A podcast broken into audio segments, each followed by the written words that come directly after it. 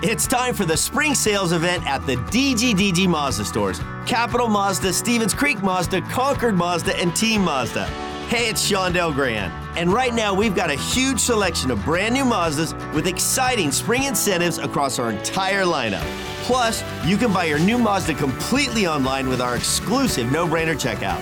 Don't miss the spring sales event at the DGDG Mazda stores in San Jose, Concord, and Vallejo. We're getting you ready for the game on The Build Up with news from around the league, interviews, highlights, and more. Here's your host, Ted Ramey. Well, I didn't love our game that game. Obviously, our third period got away from us. Uh, and certainly match your uh, tenacity and your speed.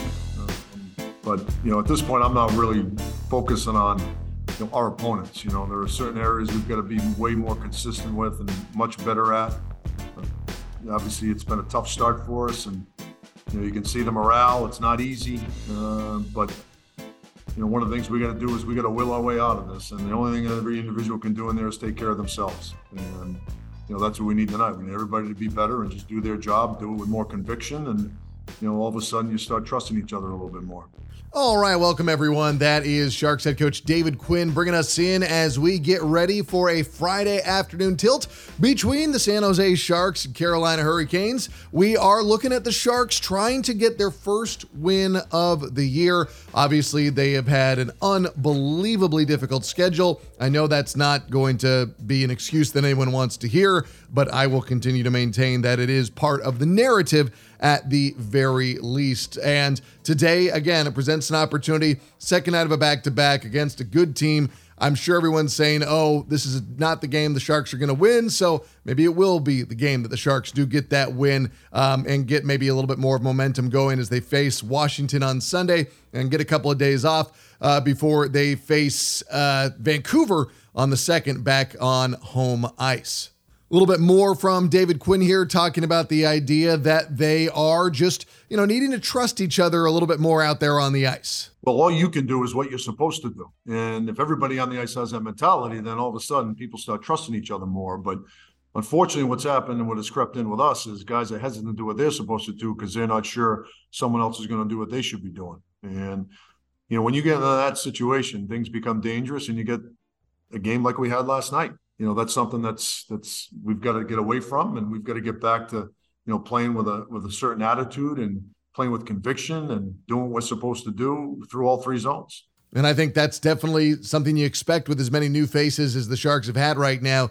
Um, and you're waiting on the return of a Couture, Granlund, as well as Barabanov, who's going to be out for a while. Uh, David Quinn was also asked about Couture in this morning's presser. He said that they didn't really have a definitive timeline, but he hadn't heard anything negative, and he knew that Couture was skating and feeling good back in San Jose. But again, he didn't give a timeline. He did say with Granlund, though, that he could return as soon as Sunday. Uh, so that would be a big boost for the Sharks offense, which uh, you know has been lacking, for lack of a better term, and hopefully that can take a step in the right direction. But uh, for the Sharks, it's a matter of losing that hesitation. You heard head coach David Quinn allude to. Right now, there is a lot of just a there's trepidation. They hesitate. They don't look completely on the same page with everybody out there, and that's that's got to change, for lack of a better term. They need to figure out how they can put themselves in a better position across the board. And again, like I said, all of their deficiencies against these upper echelon teams get highlighted to an extent that I do not expect it to happen when they play some of the other teams out there um, in the NHL. But going against these top tier teams, yeah, if the Sharks have deficiencies, if they hesitate, if they have other issues, it's not it's not going to end well in any way, shape, or form. So right now, they just need to get a little bit out of that and just kind of expect guys to do what they're supposed to do. And, you know, maybe tonight on the second night of a back to back where they're supposed to be tired, where they're supposed to be having a bad night, uh, this can be a situation where they do have a little bit more of that push, a little bit more of that overall ability to get themselves in a better place. David Quinn was also asked about the Sharks' decor uh, being more involved in the offense, and he made some very good points about maybe why that has not happened. Well, lately we've been spending way too much time in our D zone, so I think they're gassed to jump in the play offensively. So, uh, as I've said, I know that we've been challenged offensively, but we've got to defend better. We're defending way too much, and we do get out of our zone. There's not a lot of cleanliness to it because it's out of desperation instead of possession and cleanliness. So, we, you know, we've got to defend better and, and be crisper on our breakouts, which will allow us to, to transition through the neutral zone and generate more offense.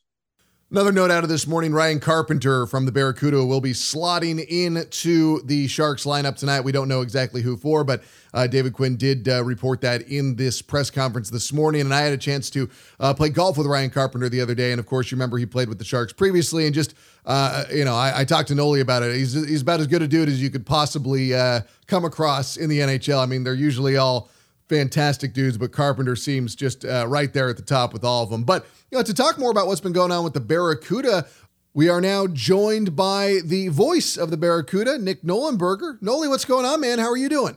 I'm doing great. Just trying to keep my uh, my feet under me at this point in the season. Obviously, we're in the early stages, so as you know, it's almost like you got to get in shape sometimes with the hockey season. Yeah, uh, just getting used to the the nuances, all the little things you got to do, and and just getting prepared for games. But overall, I'm doing great and uh, happy to have hockey back. Yes, no, it is. Uh, it is always so much fun once we get the season rolling, and um, I I don't want to uh, go any longer without mentioning this. That you will be doing the call on the Sharks Audio Network and our radio affiliate network coming up on November 12th, while our, while our friend Dan Rusanowsky uh, gets inducted into the Hockey Hall of Fame. Man, but uh, I, I have to imagine you're pretty excited for that. I'm excited to hear you. Yeah, I'm juiced. I'm really excited. Obviously, kind of a dream come true for me. I've done a couple of exhibition games when we've had split squads, but mm-hmm. uh, obviously a different animal when you jump into the regular season and you you kind of check that box off your first NHL game. So it'll certainly be something I'll, I'll remember forever. Um, and obviously, massive shoes to fill. Just trying to do a, an admirable job uh, in, in, replacement uh, of the great Dan Rusanowsky, who as you know, Ted, he doesn't miss many games. I think he's missed like 20 in his entire career, and that came back in early 2000 when he got in a car accident yeah. and nearly died. He has not missed any games since that point. I know it was hard to give up uh, this game, but for uh, for a real valid cause. So uh, extremely excited for him. Well deserved. He's a legend in the broadcasting realm and a a legend when it comes to to hockey broadcasting, certainly. So I'm excited to celebrate him, but obviously extremely excited personally to be able to fill uh, fill his shoes for a night uh, down in Anaheim. So yeah, I'm very excited about the opportunity. Well, as I say uh, to you before, this is just one step closer to another franchise poaching you away. Uh, so we'll, we'll, see what the outcome is. But uh, take me through the 30,000 foot view of where the Barracuda were entering the season. And then after that, what we've seen through the first uh, few games. Well, the Barracuda have been notoriously a, a, very useful team in terms of their average age and how many rookies and sophomore players they have. This year, they are a little bit more experienced, a little bit more veteran. Uh, in fact, our last game on Wednesday against Henderson, we had to sit out a, a veteran player. There's a veteran minimum in the AHL. It, it's something around, I think, 300 games. Uh, combined between the NHL, AHL, or major European leagues. Mm-hmm. So if you play beyond that, you can only have five of those players in the roster. So Oskar Lindblom actually had to sit out on Wednesday. He was kind of the odd man out. Um, I think he's dealing with a little bit uh, something just health wise as well. So it was an easier decision uh, for John McCarthy. Uh, Ryan Carpenter actually got recalled to the Sharks, so I'd expect Lindblom to be back in the lineup. This is a little bit more of a veteran team. There are still many young players on the roster, uh, many players who went from that first year that kind of at freshman year where you're you're figuring stuff out at the pro level. Now they've graduated to sophomores, um, and we've seen some some big leaps in their game. Daniil Gushchin is a is a player last year who was outstanding as a rookie. Uh, he's riding a three game point streak in which he's picked up multiple points in the last three games. So he's been kind of an offensive dynamo of sorts. Although he hadn't scored uh, before Wednesday, so he potted his first of the year. He's a guy I've I've circled obviously to see where he can take his game. Unfortunately, Tristen Robins um, is a guy that I think a lot of Sharks fans are intrigued about where he can take his game in year number two. Uh, he suffered an ankle injury in preseason and has not played since. So he's mm-hmm. he's working out right now, not skating. Uh, I uh, just saw him the other day, and it's kind of like wait and see type thing. It's one of those high ankle sprains, I believe, um, and they just take a while. As football fans know, it's a longer process than a normal uh, sprained ankle. So he's trying to come back. Overall, though, this has been an interesting start to say the least. The Barracuda lost their first game 7 2 against Rockford. That was back on October 13th. Uh, and it was due in large part, I thought, to just penalty trouble. Uh, they were given a five minute major in the second period that resulted in the, the Ice scoring twice in the power play. And the game just got away from them and they lost 7 2. They turn around less than 24 hours later and they win 7 2 against the same exact team. So there's some inconsistencies right now, some ups and downs to say the least with this group. They've now lost three straight, all against the Henderson Silver Knights, top mm-hmm. affiliate of the Golden Knights. And in every single game, they've been up at various points in the game. In fact, the last two, they've had two goal leads in the third period. They've squandered the leads and lost in overtime by a score of 4 3. We saw that on Wednesday. They had a two goal lead. They gave up a goal 32 seconds into the third period. And you're thinking to yourself, uh oh, here we go again. And that's exactly what happened. They fell into more penalty trouble. They gave up a power play goal that tied the score up. And then Henderson ends up winning it in overtime. So for the Barracuda, they've earned points in their last two games, but they should have four points. Instead, they have just two. And I think for John McCarthy and his coaching staff and the players, there's a little bit of frustration early in the season, just the way these games have transpired. Because for a younger team, there's you know still a mix of young players, and then some of these veterans. It's not a habit you want to get into your game having leads and maybe taking your foot off the pedal and, and losing them. So the silver lining, I guess, is it's early in the year. Get these kinks out of the way. Find a way to win these games. Kind of, you know, close the door, not allow for teams to have any sort of hope of getting back into them. Um, but it's been a little bit of a, a frustrating last three games, I, I, would say. You lose three straight to an Henderson team, all by a single goal, yep. and two of them again. You have multi-goal leads in the third period, so uh, a little bit of an odd start, um, but still plenty of time to get the get the uh, train, I guess, back on the tracks. What are you looking at going into this uh, two-game homestand against uh, both uh, Coach or against the two against Coachella?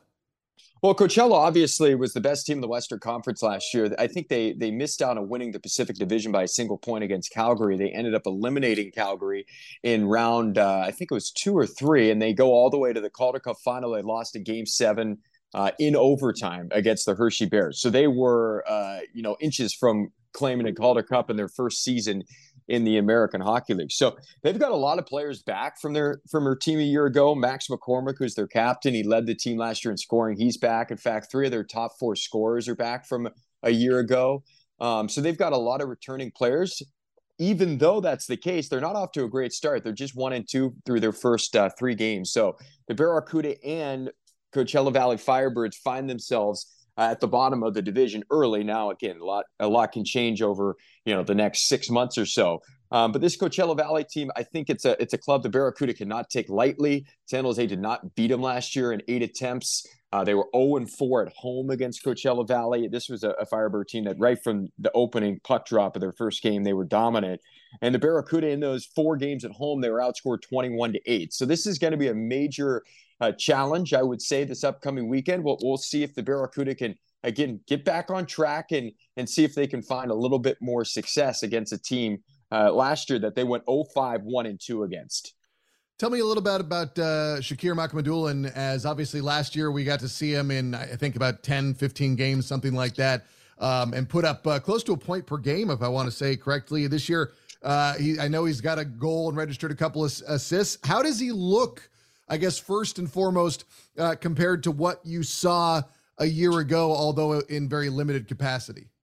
I always like to kind of temper my expectations with these young players, but uh, to be honest, Mukhamadullin for me has been probably the team's best and most consistent player. Just the the way he plays the game is just fun to watch. His skating mm-hmm. ability, his size. You don't see guys at that size at six foot four move the way he does. Uh, just has natural instincts that you can't teach. Um, so far, he's been partnered up with Leon Gawanke on the point as the number one uh, pairing for John McCarthy's team.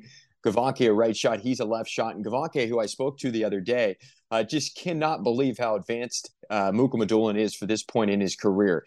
Played last year over in the KHL, obviously one of the premier uh, leagues over. Uh, on the other side of the pond. So he's mm-hmm. played at a very high level against men, against professionals. Um, different animal when you come across uh, to North America with the smaller rink and the adjustment to the language and the culture. Um, but he's fit in really well. He's got a couple of guys that he can lean on. Uh, Nikita Okhotiuk is a guy who came over that trade from New Jersey as well. He's been in North America now for seven or eight years. He speaks really good English. He's helped Mukhamadullin with the adjustment. Uh, there's a handful of Russians on the team. Gushchin, obviously, Romanov, uh, just to name a few. So that kind of clan, if you will, I think they've all helped each other just get comfortable with the new organization comfortable to their surroundings and with the league. And you know, Mukhamadullin's been outstanding. It'll be interesting, and I and I would not be shocked if he gets uh, multiple games this year at the NHL. But I think for the Sharks, the the plan for him was um, still very young, still raw, I would say, in terms of his uh, you know experience and his abilities. Um, all the skill is there to be an NHL defenseman, and he could probably play right now for the Sharks and be effective. But the Sharks want him to develop more physically. He's still mm-hmm. a, a, little bit wiry. We mentioned the height, but he's not overly built. I, I, think he could handle the rigors in the NHL just because of his frame. But you give him a full year at the AHL level. Um, you allow him to get comfortable, continue to build his confidence, and fine tune the little elements of his game that'll make him a consistent NHLer. Uh, and you're going to give him the best chance of success moving forward. So, uh, long answer. I, I really like Mukhamadullin game. Um, for him, it's just stacking consistent efforts, being reliable, and, and continuing to to refine his skill set before he does get that opportunity. I think the fun thing for me when watching him in the preseason is just you, you, like you said, his frame, but when he starts reaching out, it's like the circle of defense he has around him because of his reach with his stick. It's enormous. Yeah, it's incredible. It's funny. My my brother came to a game. I think it was the it was actually the opener when we lost seven two, and he said, "Who's the eighty five uh, on the ice?" He said, I, obviously wasn't a great performance, but he he noticed um, as kind of a you know I would say more of a novice hockey fan. I mean he's he's played hockey and and been around the game, but isn't watching the real fine tuned details of it. Um, but he noticed uh, Mukhamadullin and, and just the way that he's so calm and collected. It's it's it's really fun to watch. That's I think the most enjoyable part of his game. He just never is rattled. Never never seems to be pressured. Every pass is is uh, on the tape, and it's because even though guys are bearing down on him, there's not this acceleration or this this hurry up to his game where he's making mistakes. He's just kind of casual out there um, and makes the right play and uh, will skate out of trouble and, and all the the skills that he's got to his game.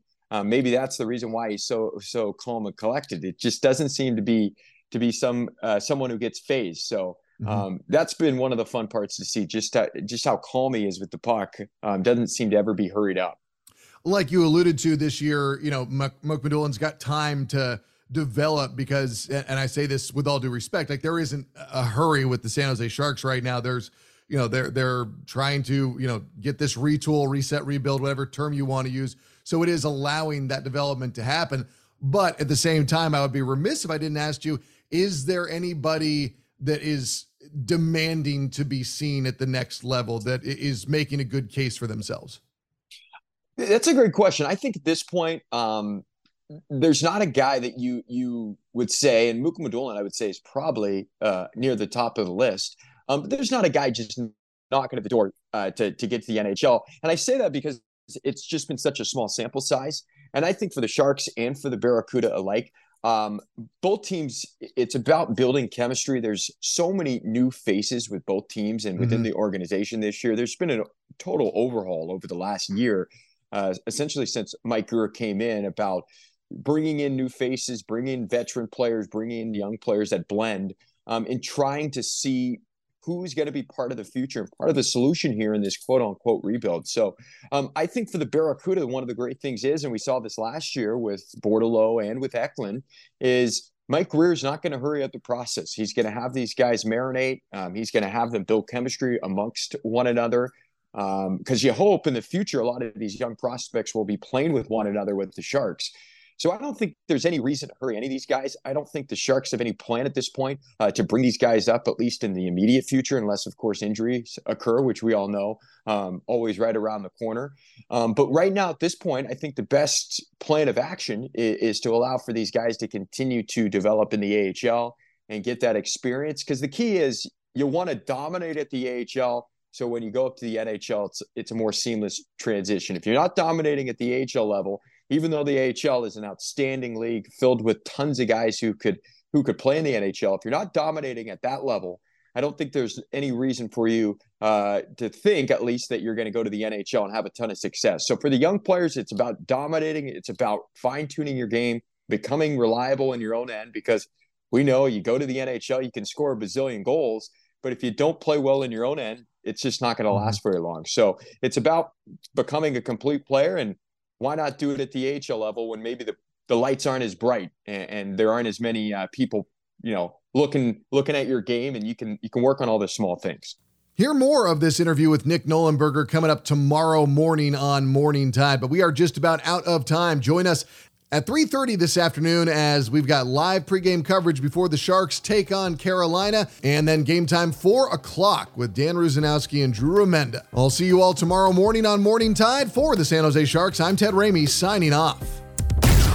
This podcast can be found for download under Sharks Hockey Digest on iTunes, Google, and Spotify, and on demand anytime on the Sharks Plus SAP Center app, presented by Western Digital. All music by Yogi Yend.